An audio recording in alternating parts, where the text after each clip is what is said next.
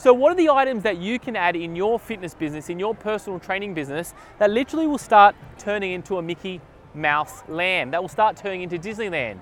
Because when people come here, it's not just the rides they're looking for, they're looking most importantly for the feeling and most important for the experience that they're to get.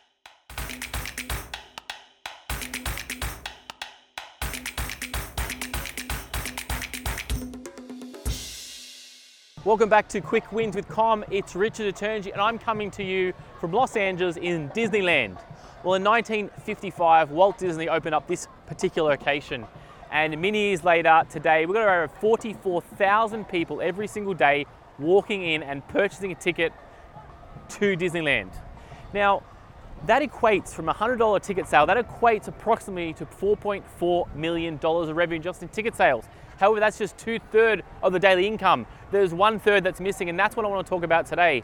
I want to talk about how you can add a bit of Disneyland into your fitness business in regards to add ons, in regards to upsells, a service and a process that Disneyland are the best in the business for it. It's selling more items like Mickey Mouse, like Minnie Mouse, it's purchasing more food items, it's doing it correctly in the right way. And how do you do that? Well, if you look at a fitness business as an example, and this happens to any business, a fitness business as an example, we walk and we pay our gym membership, we pay our personal trainers.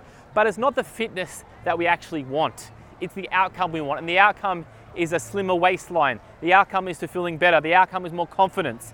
And so that means it's not just going to require the fitness session, it's going to require everything else as well as the fitness session. It's going to require food, it's going to require clothing, it's going to require all those add ons that are similar to the actual session itself. So what does it mean? How, you, how can you maximize a bit of Disneyland into your fitness business?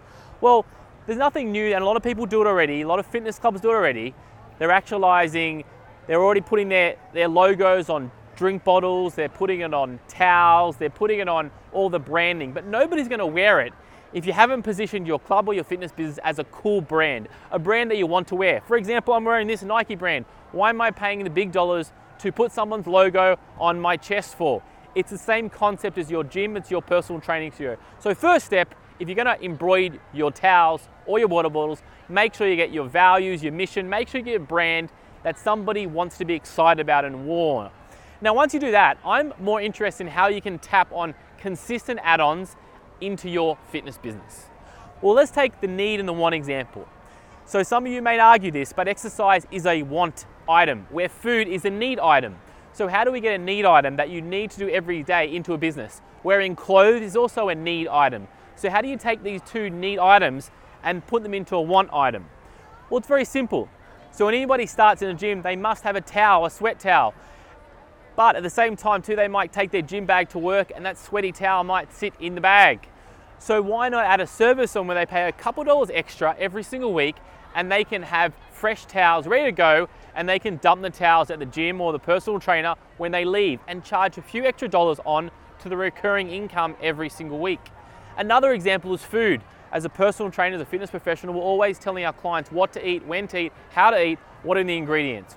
Well, it might be a great, easier idea to team up with a food company and make it easy for clients. So the food gets delivered into your gym or into your fitness location every Monday and Wednesday, say, and the clients can pick it up and then you bill them an extra bill onto their recurring income. And so what's happening now is you're starting to you're starting to be a need item, you're starting to be a need commodity because not just the fitness service they're providing, you're adding on all the other devices they need to make their experience and most importantly, their outcome achievable. So, what are the items that you can add in your fitness business, in your personal training business, that literally will start turning into a Mickey Mouse land, that will start turning into Disneyland? Because when people come here, it's not just the rides they're looking for, they're looking most importantly for the feeling and most important for the experience that they're going to get. So, what is the experience and what is the feeling? And most importantly, how can you maximize that in your profit margins in your fitness business? I would love to know if you want to comment below what it is in your fitness business. Now, there's a big parade coming here shortly, and you can already start to hear that this is a feeling and experience happening in Disneyland. So, again, what is the feeling? What is the experience that you want in your fitness business? Now, if you like this episode and you want to comment more and share more, we have a private group and you go to. It's called Facebook forward slash Crush Your Fitness Marketing, and we can talk more about in that group around other top, topics all around marketing.